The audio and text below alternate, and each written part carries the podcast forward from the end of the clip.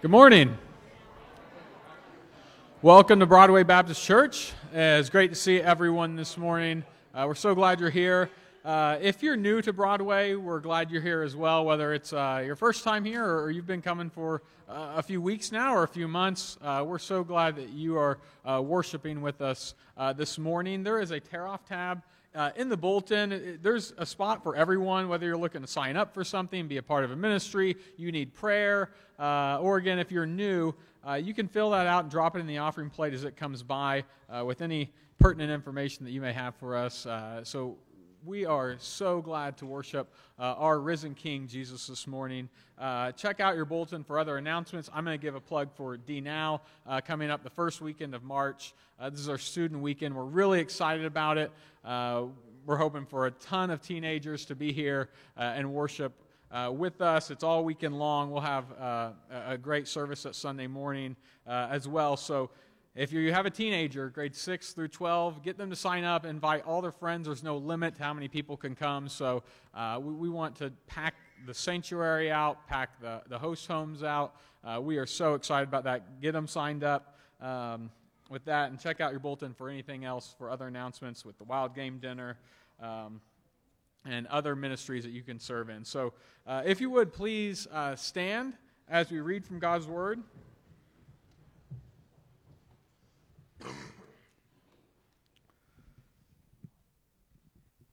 Be reading Psalm 40, verses 1 through 5. To the choir master, a psalm of David. I waited patiently for the Lord. He inclined to me and heard my cry. He drew me up from the pit of destruction, out of the miry bog, and set my feet upon a rock, making my steps secure. He put a new song in my mouth, a song of praise to our God.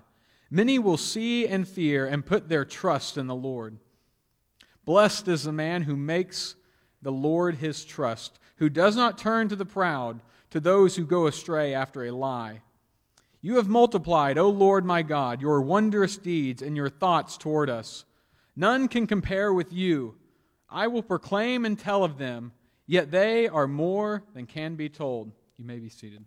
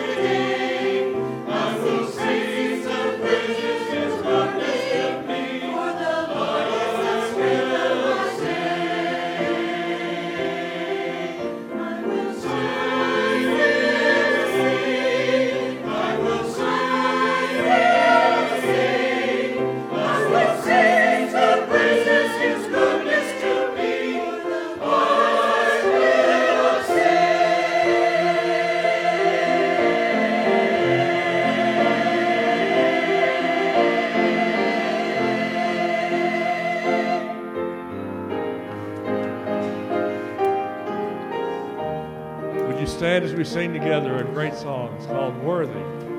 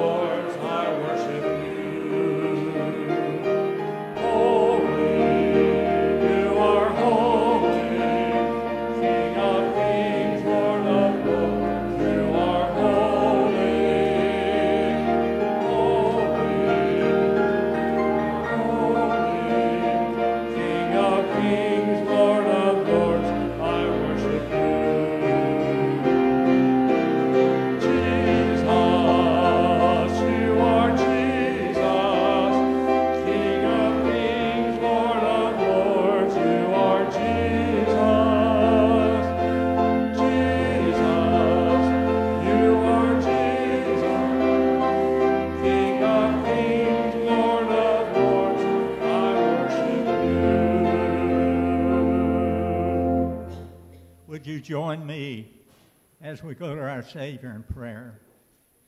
Holy Father, what a glorious privilege today to gather in this special place where you have visited many, many times, where you have touched hearts and changed lives, where you have helped us to grow spiritually and to walk closer and closer unto you.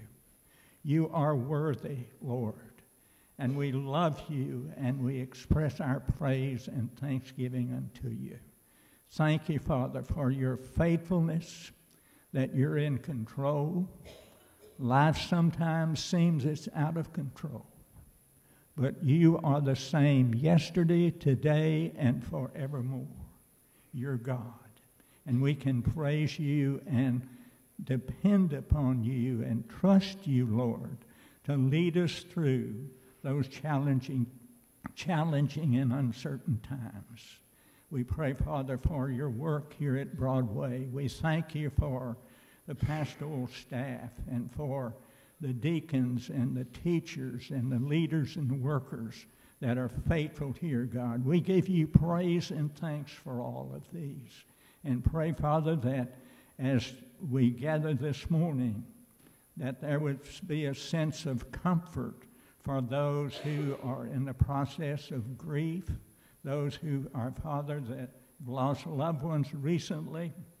And we pray, Father, that your hand would comfort and encourage them.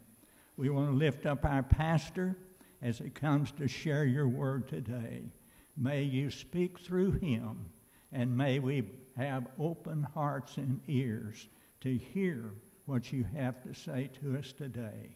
And Father, for those that have not yet come to know you as their personal Lord and Savior, I pray that this will be the day. We ask it all in Jesus' mighty name. Amen. You may be seated. Romans 5 8 says that God proves his own love for us in that while we were yet sinners, Christ died for us. Beautiful hymn, how deep the Father's love.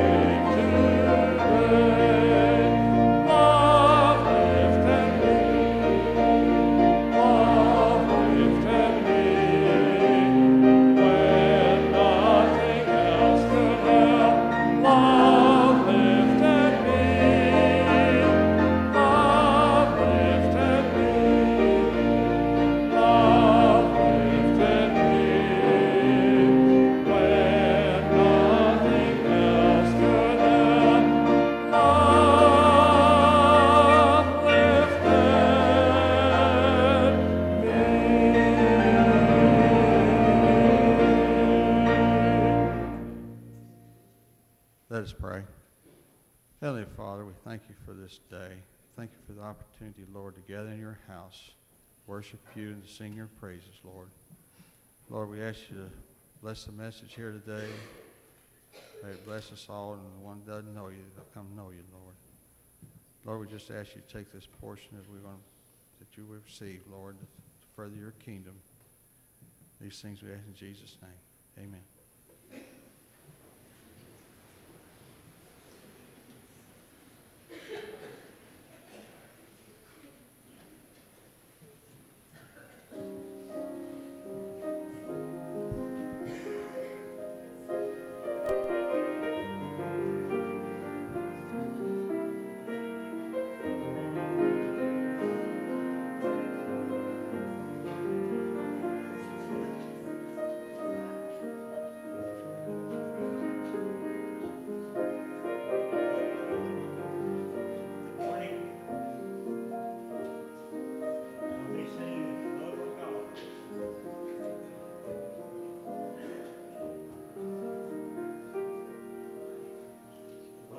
Of God is greater far than tongue or pen can ever tell.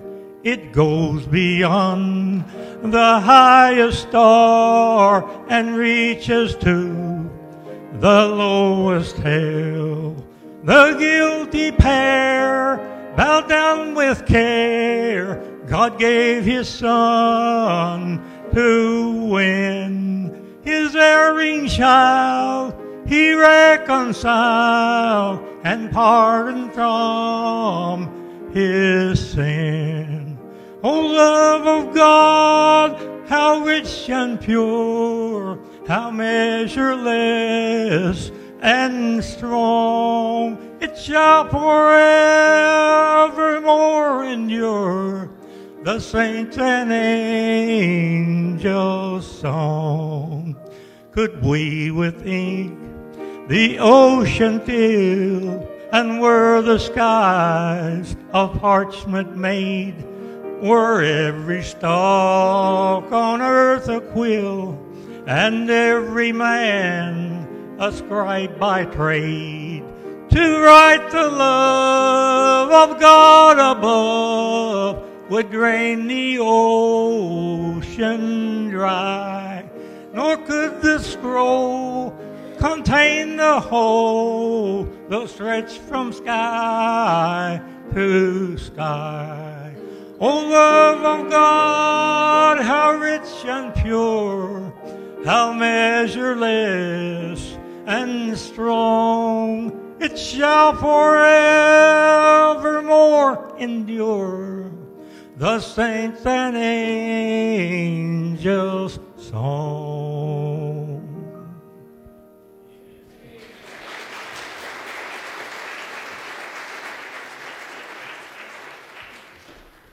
Thank you, Herman. Thank you so much. I, we appreciate that. This is probably the earliest I've ever been up to preach. We even started the service five minutes late, David. So it's already it's only 11:06. So that means I get 50 minutes. so anyway, open your Bibles, Book of Ephesians. I'm preaching on marriage, so it will take 50 minutes. We're talking about that for sure.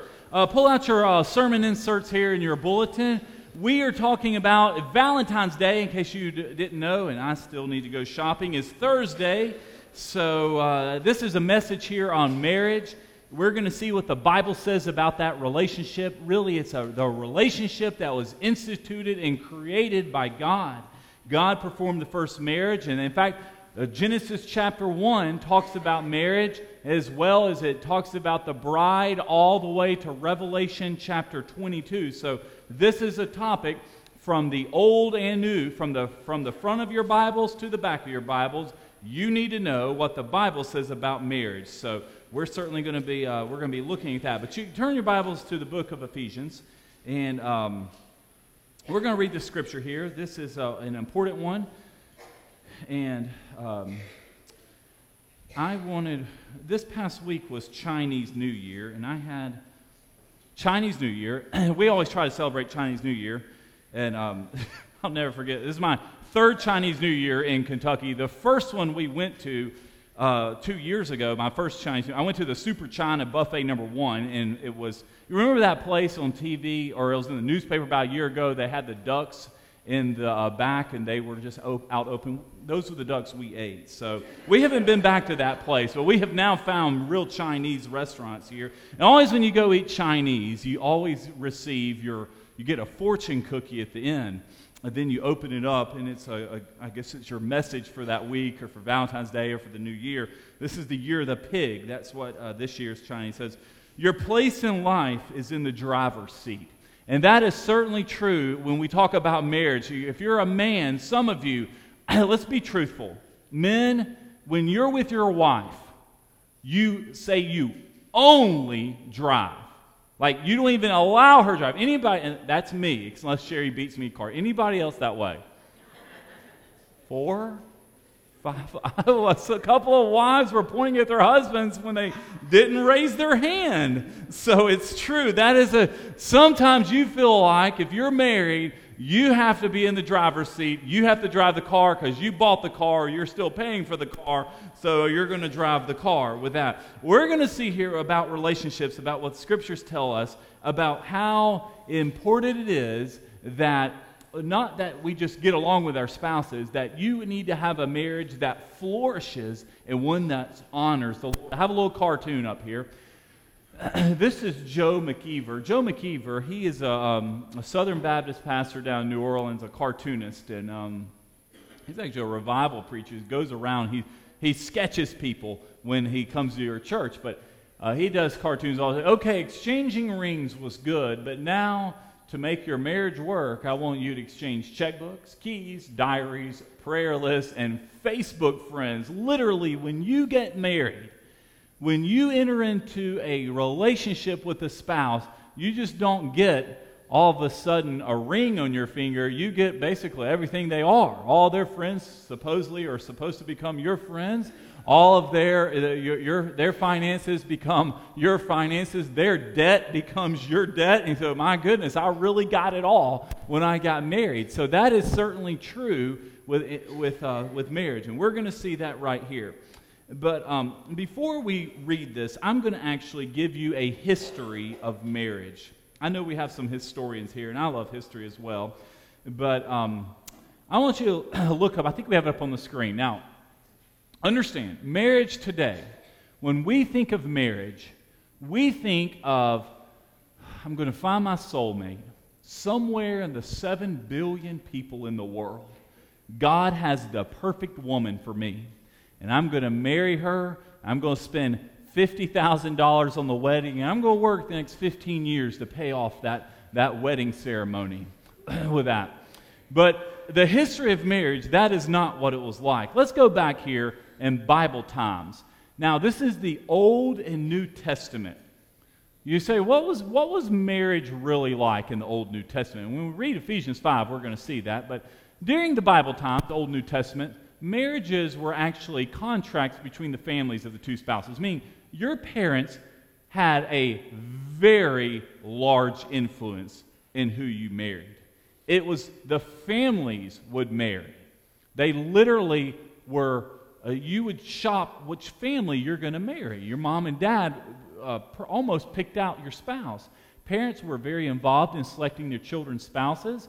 It also was a family decision. Listen, the church or the state, it was not involved. The government had nothing to do with marriage. Uh, many ways, you didn't have anything to do with your own marriage. Your mama and your daddy married you off. That is biblical marriage in the Bible. A sense, if, you, if there was one word to describe marriage in 2,000 years ago or even 3,000 years ago, it was family and community. When, you, when I married uh, Sherry, I went and spoke to her dad, Harry, and received permission. I actually had to ask permission from her sister as well. So, I mean, you, that's what it was like. You got permission, you received that blessing from the family. And then they told you what to do the rest of your life. I mean, that's what happens when you receive. I mean, you don't just get a wife; you get the whole. You get the whole Coleman clan. This is your. This is who you're getting. Guys, when we read about marriage in the Bible, that's what it was like. I mean, it was all about community. Listen, during Bible times, when you got married, a lot of times, and when we were in Israel, especially when we were in Capernaum, we went and visited where Peter lived there. And it, what happened is the whole, it was a family compound. You had mama, daddy, Peter, and you know, Jesus was, he, he moved in too. Uh, if they had any kids, they just added on to the house. I mean, literally, when, and the way it worked, and in the Muslim culture today, what happens is when you marry off your daughter, she moves in with her new husband, and you say, Well, where does he live? In Islamic homes, you just build another layer on top of the house. So, literally, the kids live on top because grandparents can't walk up the stairs, so you put the kids, they just keep moving on up. I mean, when you move into a family, marry into a family, you, that's what you're getting. There's so much of a sense of community. I tell you, this is missing today. This is very absent in marriage. Marriage today, and we're going to get there, is, is very self centered. It can be about what's me, what do I want. That's completely foreign to the Bible. You know, your mom and dad almost picked out your spouses and that, that's who you got. And if you don't like it, just make, make the best of your life situation. That was, there you go, there's your life. So, two, 3,000 years ago, how to describe marriage, family, and community. All right, well, how did the church get involved in marriage? Well, we have to start, it starts with the Roman Catholic Church. Well, in 1512, about 800 or so years ago, the Roman Catholic Church began, because remember, now marriage was just the Osmond family and the Coleman family. They like each other, so my dad, Sherry's dad, will send us off. We'll get married. That will be, we'll be trained. We'll raise our little family. So the Osmond Coleman clan came together. Well, then all of a sudden, the Roman Catholic Church, about 800 years ago, started getting involved in the marriage business. And what happened here was they began to start posting. So if I got married, I had to post a notice on my local church saying Daniel and Sherry, Daniel Osmond, Sherry Coleman are married. They got married on this date, so these people are now taken. And so that was, it began, the church started posting who was being married with that. Up until this point, remember, it was just only, really, only folks who knew who got married were your families and those who you told. It wasn't in the city newspaper, it wasn't on the internet, it wasn't in church. It was just a community based thing. Well, also, the Roman Catholic Church 800 years ago, they started, they declared marriage as a sacrament. Sacrament means that's how you receive salvation, that's how you get grace. Well, that's not biblical at all. So then, the church, obviously, 800 years ago, the way you start, if you want to start marrying people, say, well, if you want to be saved, you've got to get married here at the church. Well, where did people start getting married at? They weren't getting married at home anymore. They were coming to the Roman Catholic Church and they were getting married. And then they were saying also, that's also part of your salvation. So you see, now the church is getting involved in the marriage business. So you say, how did the government start getting involved in the marriage business? How are we getting this today? Well, let's keep fast forwarding. In 1639, in the state of Massachusetts, it was the first state that began requiring marriage licensing. So if I lived, this is back when Massachusetts was a colony. If I lived in Massachusetts, and we're an early nation at that point, a colony of Britain, and I wanted to marry Sherry, I had to go to the local courthouse and receive a marriage license, and I was then married. So I want, and now you can certainly see, of course, anything the government gets involved in, we know if that happens there, it gets corrupted. So marriage originally starts out, listen to this, I want y'all to follow, it's so important. It's family community. It then shifted to say, okay, the church is going to start getting in the marriage business. And now the government's going to start issuing marriage licenses, and we're going to start telling people who can get married and who can't get married. So there you have it. That's how we are in, here in 2019. It started out of just moving all the way to this point. So this, and I want to go ahead and while we're talking about the, the government with this, and this is real practical because I think it's something for us to know. In 2015, our, our nation sadly approved of what we call a same sex or homosexual marriage. So the question is, what do you do? Because we're going to see here in the Bible, the Bible addresses a marriage in Genesis 2:24. God performed the first marriage, and it was one man and one woman. And the Bible says the two became one flesh. So what do you do when all of a sudden you live in a country that's saying, no, two men or two women can now get married? We as Bible believing Christians, if you're a Bible believing Christian, you don't recognize homosexual or same sex marriage. It's not biblical. So I think, in a practical sense, say, okay, Daniel, but people are running around saying they're, they're married. What do you do if you receive an invitation to a same sex marriage?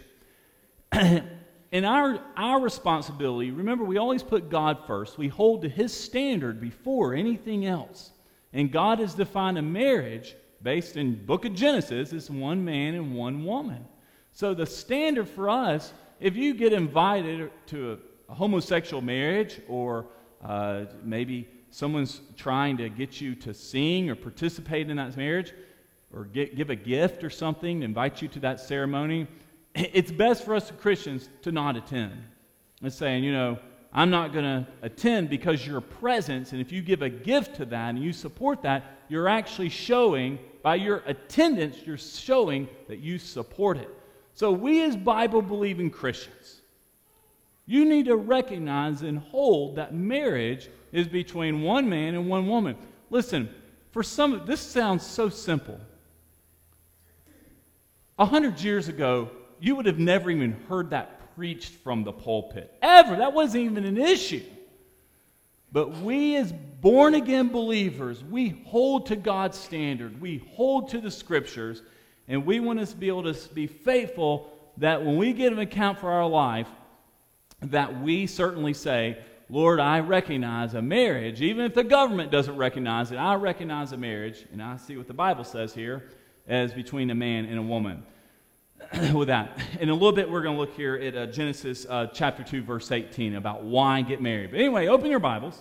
We're going to read along here Ephesians chapter 5. Ephesians chapter 5, verses 22 through 33. Wives, submit to your husbands as to the Lord.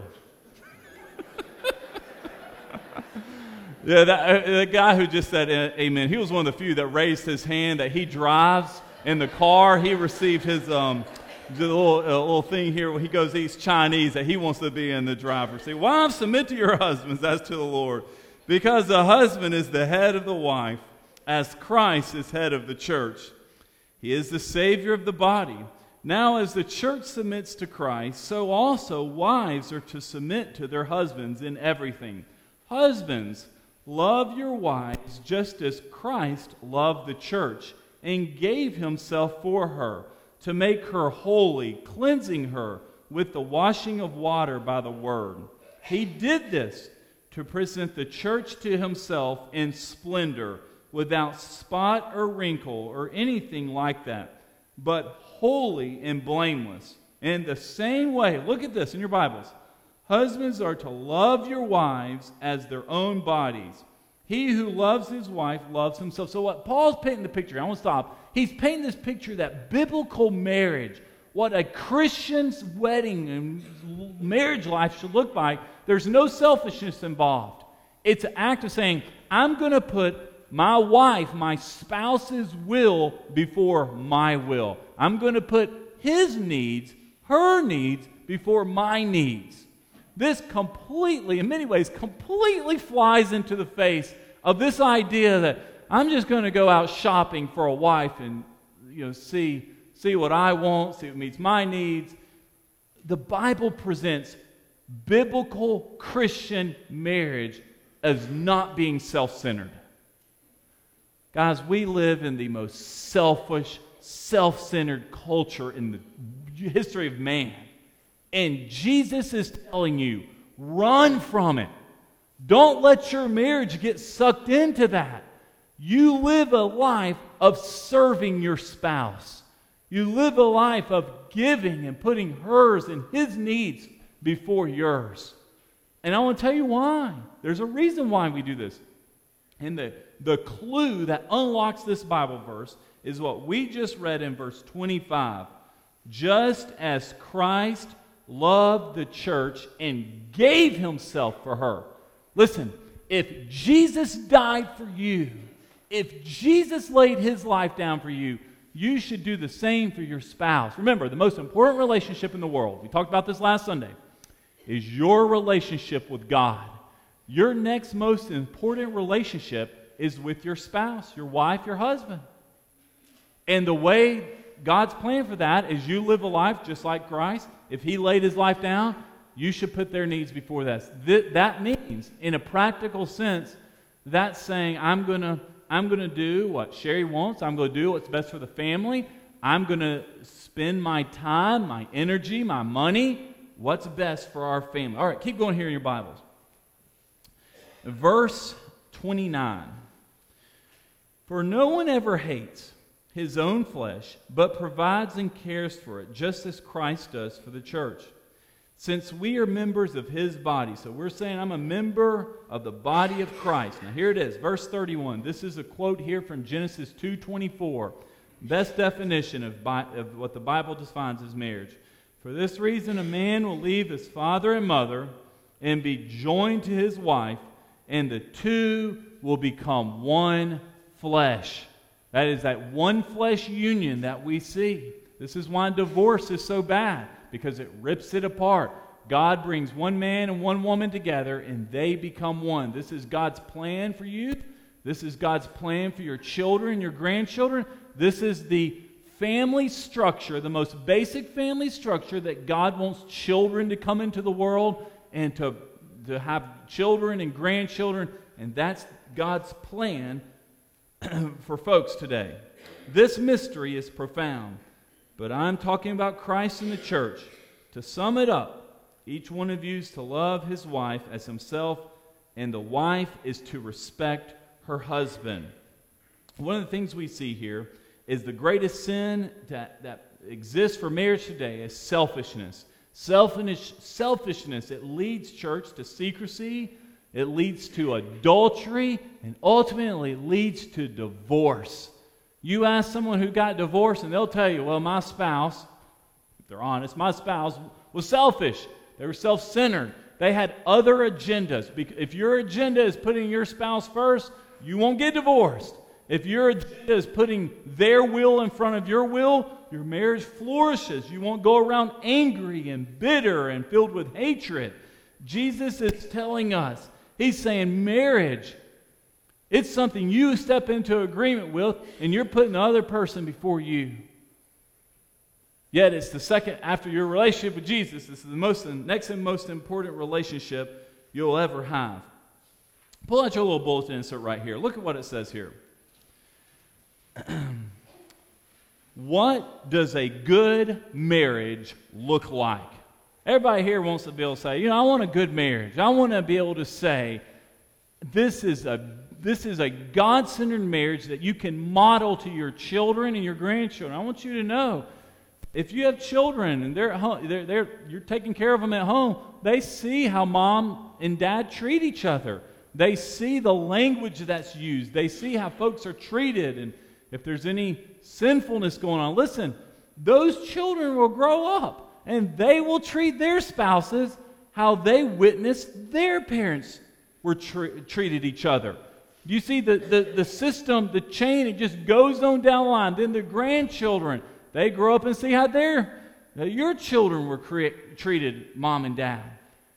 This is the, the importance of having a good Bible centered marriage is important. It's not just important to you, it's important to your children, it's important to your grandchildren. Listen, if dad is ugly to, to his wife and he treats her bad and he beats her up, he drinks alcohol all the time, beats the whole family up, and can't keep the house, I mean, it's just, it's chaos at the house. Those children will grow up and think, well, this is what a home and this is what a family's supposed to be like. Because that's what they saw. You want to, if you're a young person, you should be praying for your, who you're going to marry. Praying for your future spouse because you want your marriage to model what Christ wants. So, what's, what's a good marriage look like? We must remember that Christ, not marriage, is most important. I don't want you to say, one of the things, if you're married to somebody and maybe your one spouse is a much stronger believer than the other, even if you aren't, even if you, first of all, if you're not saved, you should get saved, but even if you aren't saved, you should still come to church and model what a Christian home looks like for the sake of your children. You should be able to pass that, the biblical values, on to your children. And a Christian marriage is when you're putting Christ first in your life. Marriage is a call to die, it's a die to selfishness. You're saying, I'm putting my wife, my husband, his needs, her needs before my own. Submission is to put the will of the other person ahead of your will. That is what biblical submission is. Listen, we are called to submit to Christ. We're also called to submit to our spouses, meaning submission is putting other people's needs before you. We are, when I use the word, when the Bible talks about submission, we're not talking about abuse. We're not talking about beating people up. We're not talking about forcing people. We're saying, I'm not going to be selfish. I recognize that the man is the head of the household, and if my, my husband, if he seeks after and he loves the Lord and he's seeking after God, I'm going to follow his leadership. Have you ever noticed in the house when dad really wants something, it seems to happen?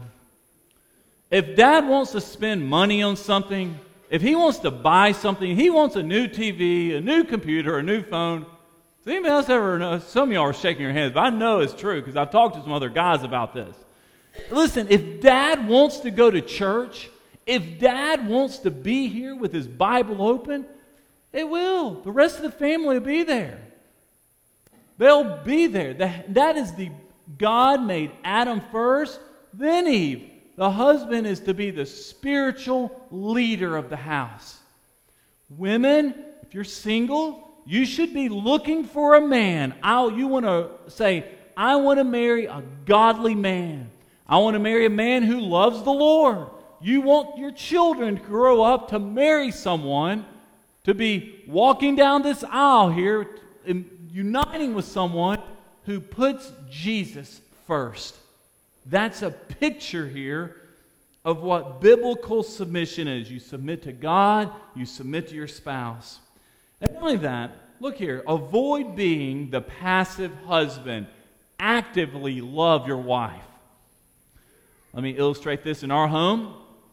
I know when I come home, our most busiest time period in our house is from about 4:30 to 7:30. That's when chaos breaks out. That's PM. That's not AM. 4:30 p.m. to 7:30 p.m. Why? That's when we're doing homework. That's when we're doing dinner. That's when we're starting bath. And that's when we're trying to go to bed. Like that is a, those are the power hours at, at our home. And it would be tempting for me to come home and go, my goodness, I've been dealing with these church people. I'm so tired. I just want to sit back on the couch and watch basketball or watch football or watch whatever's on TV. And just share, you just do whatever with the kid. I don't care. But that's the greatest need. 4:30 to 7:30. That's when fights break out. That's when war occurs. That's when, if you're going to get your head bit off, it's going to happen in those hours because that's the time of we got to do our homework. We get, we're home from school. We got to get dinner on the table. We got to get ready for school. Get our backpacks ready for the next day. We got to get you know kids. We got to get a bath and we got to go to bed. We're not going to stay up to nine o'clock. We're going to bed at seven thirty or eight. Or at least we're going to try to. That's the target range. We got, we got to throw a devotion in there also. Can't forget that. We got to read our Bible time. And that's, you have, men, you have to say, okay, if I'm going to be an active husband, when am I needed most? When is, when's the conflict, when's the war going to break out? And, and couples have to recognize that. And men, we have to say, I'm going to I'm to be active at the house. I'm going to be active helping my spouse and with the children and the grandchildren. You know, one of the things we see here in the Bible is this idea of a soulmate. You know, you're single, you're, you, you, you're growing up, and you're thinking, I'm just of all the people out there, I'm going to find the most perfect person for me. There's 7 billion people all on earth. Lord, where is she? She's got to be somewhere. A lot of times she just lives right down the road. She's not on the other side of the world. But the Bible paints a picture of we're not necessarily looking for the most perfect spouse. Remember, we are fallen, sinful, broken people. You're going to marry someone, maybe in your 20s, and they're not going to be completely, maybe they're not all there yet. But the biblical marriage is that even if two people get married for maybe even the wrong reasons and they're 23 years old, 24 years old, and they got married for the wrong reasons, the great thing about our Lord and the great thing about the gospel, it takes a broken man and a sinful woman, two people who are in need, and brings them together. And this is what the lordship of Christ does. And you can take two people who maybe came into a marriage with the wrong or ulterior motives and God brings them together for the purpose of glorifying Him. Listen, the greatest thing about marriage is if you've been married for 5, 10, 15, 20 years, you should look back and every time you have those anniversaries, say, man, we not only are we, Sherry and I, closer together after 15 years, we're also both closer to the Lord. Not only have we matured and grown our relationship, we've matured in our faith. God takes newlyweds, and in 20, 30 years, they literally have become, might not even take that long, one flesh. That is a Christ centered marriage. So, what I'm saying here, listen, Broadway Baptist, your marriage, you should be not only growing closer to your spouse, even when you got married, if you got the married to maybe you feel like the wrong person or for the wrong reasons, God can take two sinful, broken people and bring them together in a one flesh marriage, a one flesh relationship. Listen, you put God first in your marriage, you put God first in your life, you start living a Christ centered life under the authority of the Bible, He can do, He can mend any marriage. That's the wonderful, great thing about the gospel. God can take anything and put it together. That's what it means he gave himself up for the church. Jesus died so we could so we could be saved. Not only that, it's an illustration for marriage. I had that Bible verse there, Genesis chapter 2, 18. So we really need to ask a question here. What's the purpose of marriage? Why, um, why, why, do, why do we have marriage with that? You know, animals don't get married. Your dog doesn't get married. Uh, the cat shouldn't be getting married. You don't walk down the aisle with a horse a blue horse here in Lexington, so those, those things aren't going on. So this is why people get married because the Bible it answers that question here in Genesis 2:18. God made Adam, and he named all the animals. That's where our animals came, names came from. They came from Adam. And he's looking around, and he's thinking, you know what? There's no other animals here that correspond to me. So I need I'm missing something. And in Genesis 2:18, look at this Bible verse. It says, It is not good for the man to be alone. Adam was alone. There was something missing with Adam. And the Bible says, God says, I will make a helper corresponding to him. So the first thing that Adam needed, first thing with marriage is obviously friendship. Adam needed a friend. Who was the friend? It was Eve. Now, she also became his wife. They only had one option there, one, one to pick from. But obviously, Adam and Eve were friends. That was, that cured the aloneness. Without marriage, the Bible says you're alone. That means there's something missing. God created us to be married. God created us in the family unit to have children. God created, he, said, he told Adam and Eve, be fruitful and multiply, go populate the earth. Adam and Eve, this is how I created it for you to go out and set an example for the rest of humanity.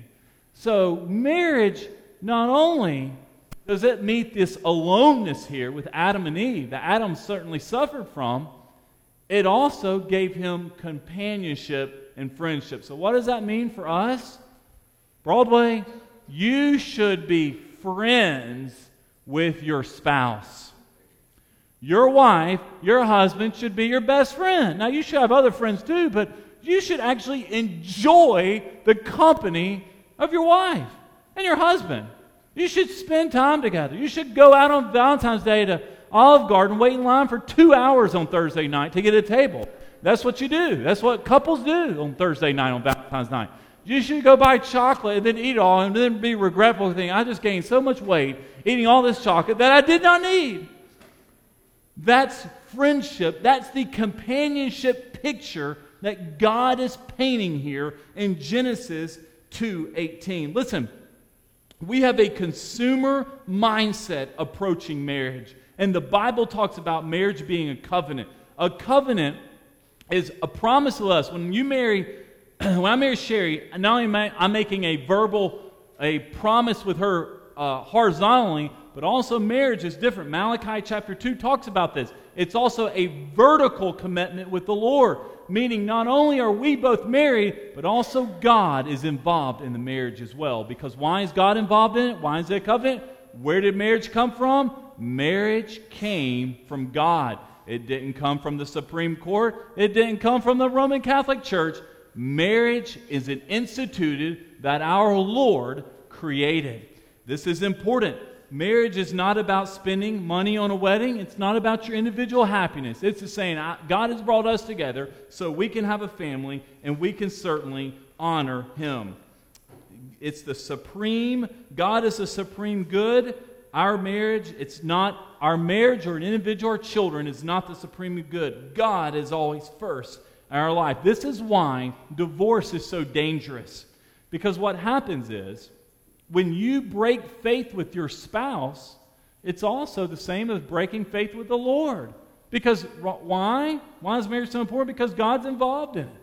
This is why this is why Jesus says God hates divorce. It's not a part of this. All right, last three things, and we're going to have our invitation for our 50 minute sermon today. Biblical principles in marriage. Number one, this is what I want you to take away selfishness is the enemy of marriage. If you're married, it is not about your happiness. This is what biblical submission looks like. You need to be able to say, I'm putting other people's needs before mine. Number two, we see here submission forces you to put your spouse's will before yours. Absolutely.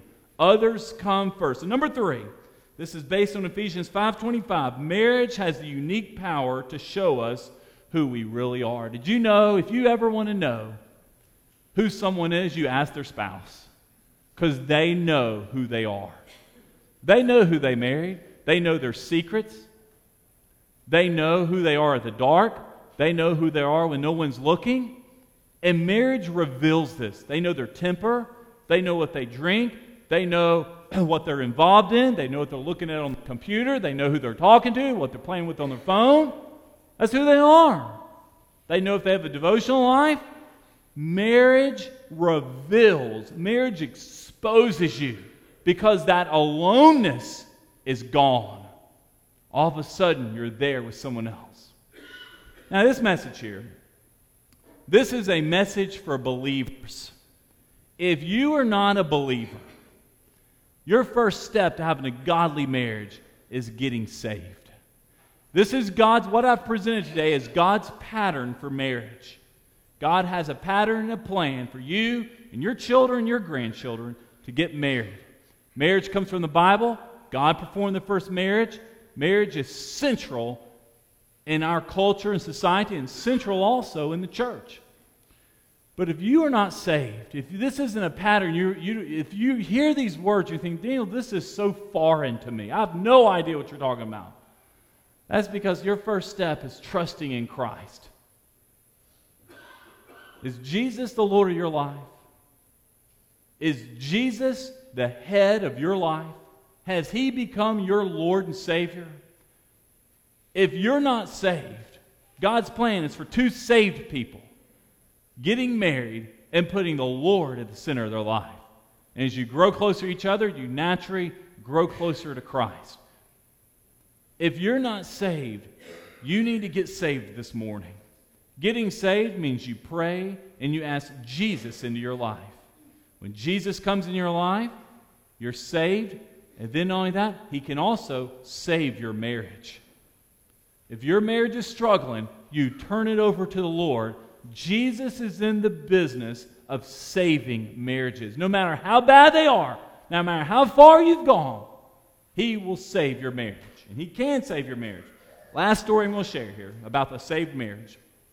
Back when I was at Samford University at school, I was on these things called Alabama Baptist revival teams. And we traveled around and we preached at different little, we did these revivals in these country churches. And I was at First Baptist Church of Livingston, Alabama. And I'll never forget the youth pastor I met there. The youth pastor was much older than Zach.